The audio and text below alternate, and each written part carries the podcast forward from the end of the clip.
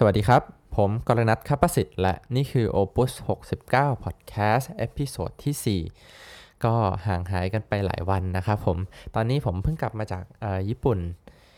ออตอนที่ช่วงที่ไปที่ญี่ปุ่นเนี่ยก็เป็นเหมือนเป็นแบบช่วงที่เจอพายุพอดีเลย มีเรื่องให้ตื่นเต้นเยอะแยะมากมายเลย แต่แบบทุกอย่างผ่านไปเร็วมาก ระบบการจัดการญี่ปุ่นดีมากๆเลย โอเค ก็เข้าเรื่องเลยละกันนะครับผมวันนี้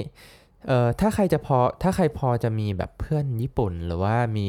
เคยไปค่ายดนตรีที่ไหน แล้วเจอแบบเพื่อนๆคนญี่ปุ่นที่เล่นเครื่องดนตรีด้วยกันแบบไม่ว่าจะเป็นเครื่องเป่าหรือว่าเครื่องบลัสอะไรอย่างเงี้ยเออเคยสังเกตไหมครับว่าก่อนที่เขาจะหยิบเครื่องดนตรีขึ้นมาซ้อมเนี่ยแล้วก็ทุกครั้งที่เขาซ้อมเสร็จเนี่ยคนญี่ปุ่นเขาจะทำอะไรกันบ้าง ผมว่าเป็นเป็นแค่ชาติเป็นแค่คนญี่ปุ่นแค่ชาติเดียวเลยนะครับ ที่เขาทำแบบนี้ก่อนที่เขาจะซ้อมทุกครั้ง สิ่งที่คนญี่ปุ่น คนญี่ปุ่นทำก็คือเขาหยิบแปรงสีฟันแล้วก็ยาสีฟันขึ้นมาแปรงฟันตรงนั้นเลยครับ ก่อนก่อนที่เขาจะเริ่มซ้อมอะไรเงี้ยเขาเขาหยิบแปรงสีฟันขึ้นมา แล้วก็แบบเหมือนเขาจะมีแปรงสีฟันกับยาสีฟันเป็นเหมือนแบบพกพาอะไรเงี้ยอยู่ในกล่องเครื่องติดตัวตลอด แล้วก็หยิบขึ้นมาแปรงทุกครั้งก่อนเล่นแล้วก็หลังเล่น ซึ่งเป็นที่น่าสนใจมากครับ เพราะว่า เออเราเราเราจะมีภาพคนญี่ปุ่นเนาะว่าเป็นคนที่สะอาดอะไรเงี้ยบ้านเมืองสะอาดทุกอย่างเป็นระเบียบ แต่เรื่องเนี้ยผมว่ามันเป็นสิ่งที่เราควรจะทำตามเป็นอย่างมากจริงๆ เราก็เราก็ควรจะแบบเออรักษาความสะอาดทำตามทุกอย่างคนญี่ปุ่นนะเนาะแต่แต่เรื่องการรักษาความสะอาดของเมาส์พีซหรือว่าของเครื่องดนตรีตัวเองเนี่ยเป็นสิ่งที่สำคัญมากๆจริง ๆ เพราะว่ามีงานวิจัยหลายงานวิจัยเลยครับ ผมที่ออกมาพูดแล้วก็ออกมาแนะนำนักดนตรีให้ รักษาความสะอาด โดยการแบบล้างอะไรก็ตาม เพราะว่า mouthpiece เนี่ย mouthpiece หรือหรือปากเป่าของ woodwind นะครับผม woodwind ก็หรือหรือเครื่องเครื่องลมไม้ เช่นคลาริเนตแซกโซโฟนฟลูตโอโบอะไรเงี้ยเป็นแหล่งสะสมเชื้อโรคที่แบบดีที่สุดเลย มีสภาวะในใน mouth เนี่ยมัน ร้อนบ้างเย็นบ้างมีช่องแบคทีเรีย แบบมีช่องให้แบคทีเรียหลบได้เยอะมากๆอะไรเงี้ยเพราะฉะนั้นเป็นสิ่งที่อันตรายมากๆ แล้วเราต้องใช้เราต้องแบบเออเอามันเข้าปากทุกวันอะไรเงี้ยแล้วนึกว่าแบบเราต้องหายใจผ่านมันผ่านมันเข้าไปทุกๆวัน ซึ่งมันค่อนข้างอันตรายต่อระยะยาวมากๆเลย ทีนี้เเราจะมีวิธีแก้หรือว่ามีวิธีป้องกันยังไงได้บ้าง เพราะว่า ด้วยตัวผมเองหรือว่าแบบเพื่อนๆหลายคน หรือว่าคนที่รู้จักแล้วก็แบบอาจารย์ในวงต่างๆอะไรเงี้ยก็มีปัญหากับเรื่องนี้เยอะมาก แบบบางทีเราเจ็บคอ เราไอ เรามีเสมหะโดยที่เราไม่รู้ตัวว่าเป็นเพราะอะไร จริง ๆ แล้วมันมันเกิดจากเรื่องง่าย ๆ เลยแค่แค่บางทีเราละเลยหรือว่าเราไม่รักษาความสะอาดตรงนี้ไป แล้วแบบเราหายใจเข้าไปมันก็ส่งผลเนาะก็ลองมาดูวิธีการแก้กันนะครับผม วิธีการแก้นี้ผมเอามาจากเเหมือนเป็นรีเสิร์ชอันนึงบนอินเทอร์เน็ต แล้วก็ด้วยประสบการณ์ส่วนตัวด้วย ก็อย่างแรกเลยคือเราควรจะแปรงฟัน แล้วก็บ้วนปากให้สะอาดก่อนที่จะเล่นเครื่องดนตรี แล้วก็รวมถึงล้างมือด้วยโดยปกติแล้วเนี่ย ก่อนที่เราจะเล่นส่วนใหญ่เลย เราจะแบบแค่บ้วนปากหรือว่า ออตอนเด็กๆเราเวลาเราอยู่ในวงโยอะไรเงี้ยก็อาจารย์ก็จะบอกเสมอว่าแบบห้ามกินน้ำหวานนะห้ามกินข้าวห้ามเอาอะไรเข้ามากินในห้อง แล้วก็แบบกินน้ำหวานเสร็จเราก็ต้องบ้วนปากก่อนเล่นต้องทักขวะต้องต้องไม่ให้แบบ มีน้ำหวานอยู่ในเครื่องนะไม่งั้นมดจะขึ้นอะไรเงี้ยก็จริงๆแล้วก็ไม่ควรจริง ๆ ครับ เพราะว่าเออเราควรจะแบบบ้วนปากรักษาความสะอาดในปากก่อนที่จะเล่น เพราะว่าจะได้แบบไม่มีแบคทีเรีย จะได้ไม่มีเศษอาหารเข้าไปติด แล้วก็เกิดเป็นแบคทีเรียขึ้นมาได้เนาะขั้นตอนที่ 2 เลยคือล้าง mouthpiece ด้วยน้ำอุ่น แล้วก็ทำความสะอาดทุกซอกทุกมุมของ mouthpiece ให้ดี จริงๆแล้วเนี่ยเออเราไม่ค่อยแนะนำให้ล้างกับสารที่เป็นกรดแบบ ที่เป็นกรดแรงมากๆที่เอาไว้ฆ่าเชื้อโรคอะไรเงี้ยหรือถึงแม้ว่าแบบบาง research หรือว่าบางคนก็จะแนะนำให้เราล้างทำความสะอาดอย่างนั้น เพราะว่าถ้าพูดในแง่ของการรักษาความสะอาดเชื้อโรคแล้วเนี่ยมันรักษาได้ดีดีกว่าจริง ๆ แต่ในแง่ของแบบการใช้งานหรือว่าพลาสติกของเมาส์ หรือว่าแบบเหล็กอะไรต่างๆเนี่ย เออมันอาจจะแบบเสื่อมสภาพแล้วก็มีผลต่อการใช้งานของเราได้ เครื่องบลัสอาจจะไม่เท่าไหร่แต่แบบวูดวินเนี่ยสำคัญมาก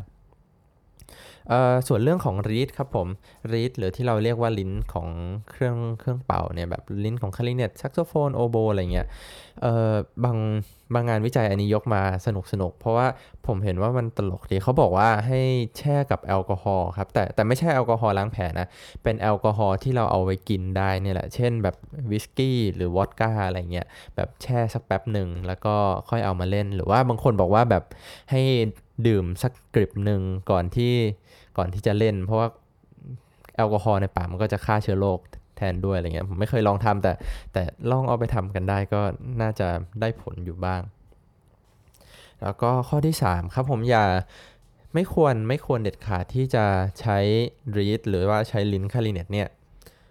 นานเกินไป ถ้าพอจะมีงบนะครับผมผมแนะนำให้ควรจะเปลี่ยน แล้วก็มีสำรองไว้บ้าง แบบผมเห็นบางคนไปตามไปสอนตามน้องๆในวงต่างๆ เนี่ยเหมือนเขาใช้1อันแบบใช้เป็นเดือนๆเลยด้วยงบของวงด้วยด้วยอะไรก็ตาม จริง ๆ แล้วเนี่ยมันอันตรายต่อแบบต่อเด็กๆ ในระยะยาวมาก เพราะว่าถ้าเราใช้ลิ้นแค่1อันเนี่ยอันละประมาณร้อยถึง120กว่าบาทเนี่ยเป็นเดือนๆเลย เชื้อโรคต่างๆ มันจะค่อย ๆ สะสมไปแล้วแบบบางทีเราจะเห็นได้ว่ามันเป็นจุดดำๆเป็นแบบรอยลิ้นดำๆจนจนจริง ๆ แล้วแบบไอ้รอยดำๆนั้นทั้งหมดนั้นนะมันก็คือแบคทีเรียทั้งนั้นเลยแล้วเราก็ต้องอมแล้วต้องแบบต้องหายใจผ่านมันเข้าไปทุกครั้งซึ่งอันตรายมากจริง ๆ ถ้าให้ดีเลยนะครับ ผมอย่างน้อยควรจะใช้แบบเอ่ออย่างน้อยเลยนะ เดือนละ 1 กล่อง เพราะว่า เออแค่เดือนละ1กล่องเนี่ยก็คือ 10 10 ชิ้นเนาะก็จะแนะนำให้ใช้วนๆกันไป อย่าใช้อันใดอันหนึ่งนานกว่า อย่าใช้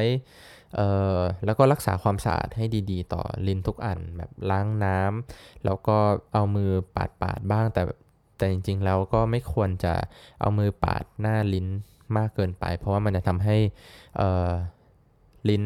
แบบมันไม่ค่อยดีต่อต่อการใช้งานในอนาคตอะไรเงี้ย แล้วก็ไม่ควร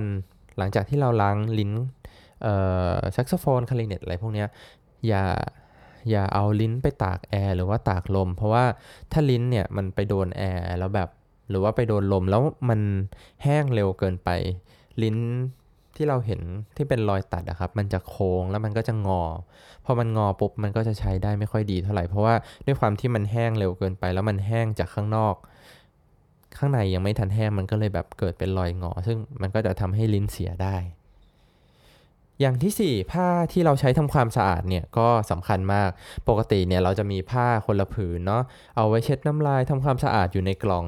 แต่หารู้ไหมว่าเลยแบบจริง ๆ แล้วผ้านั่นแหละเป็นแหล่งสะสมเชื้อโรคที่ดีมากๆเลยแบบ เราใช้เช็ดน้ำลายนู่นนี่เช็ดนู่นเช็ดนี่เสร็จแล้ว เราไม่ได้ตากไม่ได้ซักเราก็หมกมันไว้ในกล่อง ซึ่งจริงๆ แล้วมันเป็นแหล่งสะสมเชื้อโรคที่อันตรายมากๆ ผมแนะนำให้แบบซักผ้านั้นบ้างอย่างน้อยแบบเออถ้าซักแค่ผ้ามันมันไม่ได้แบบยากอะไรก็อาทิตย์ละครั้งหรือว่า 2 อาทิตย์ครั้งอะไรเงี้ยแล้วก็ตากแดดทำความสะอาดให้ดี เพราะว่ามันเป็นอะไรที่พอดูแลรักษาได้มันไม่เหมือนเมาส์ที่แบบเราต้องเออทำนู่นทำนี่เยอะแยะอาจจะทำได้ไม่บ่อยเท่าไหร่แต่ผ้าแค่ผ้าเช็ดเครื่องเนี่ยแนะนำให้เออซักทำความสะอาดให้ดี ๆ เลย อย่างที่ 5 เลยครับผมอย่างสุดท้ายสำหรับเเครื่องลมทองเหลืองแบบเครื่องบลัสอะไรเนี้ยที่ไม่ได้มีส่วนของไม้เป็นส่วนประกอบเนาะแบบทรัมเป็ตทรัมโบนอะไรเงี้ยถ้าเราสามารถ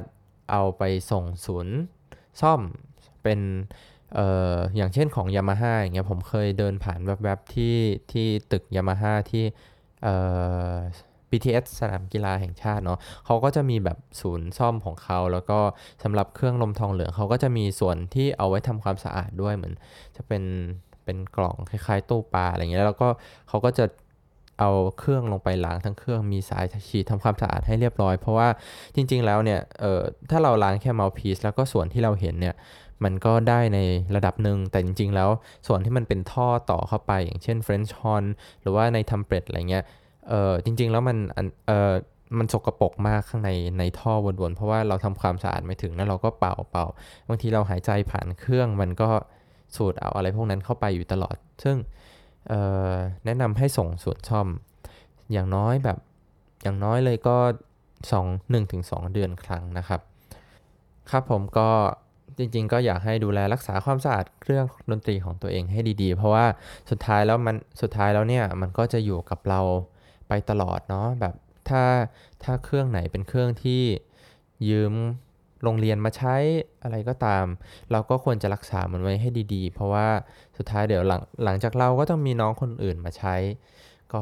มันก็จะไม่ค่อยดีถ้ามันไม่ค่อยสะอาดแล้วแบบมันก็จะส่งต่อกันไปเนาะส่วนใครที่เป็นเครื่องส่วนตัว ก็ถ้าเรารักษาความสะอาดมันดี เราก็อาจจะไม่มีปัญหาเรื่องคอเรื่องอะไรแล้วบางทีเราก็อาจจะเล่นเครื่องดนตรีเครื่องนั้นๆ ได้ดีขึ้นด้วย โอเคครับผมสำหรับผู้ปกครองที่อออาจจะได้ฟัง episode นี้ก็แนะนำให้แบบหาซื้อผ้าหรือว่าหาวิธีการทำความสะอาดเครื่องดนตรีของลูกๆให้ดีๆ เพราะว่ายิ่งยิ่งเป็นเด็กๆ แล้วเนี่ยยิ่งอันตรายมากๆเลย เพราะว่าอาจจะติดหวัดติดนู่นติดนี่ได้ง่ายขึ้นมาหน่อย โอเคครับผมก็หากใครมีคำถามหรือว่าอยากได้อะไรเพิ่มเติมเหมือนเดิมเลยก็ส่งคำถามมาได้ที่ Face Facebook Fanpage Opus 69 นะครับผม แล้วก็หรือว่าคอมเมนต์ไม่ว่าจะเป็นช่องทางไหนที่รับฟังพอดแคสต์นี้อยู่นะครับผม ก็ขอบคุณทุกคนที่ติดตามเอ่อ Opus 69 Podcast นะครับ แล้วเราพบกันใหม่ใน episode หน้า สวัสดีครับ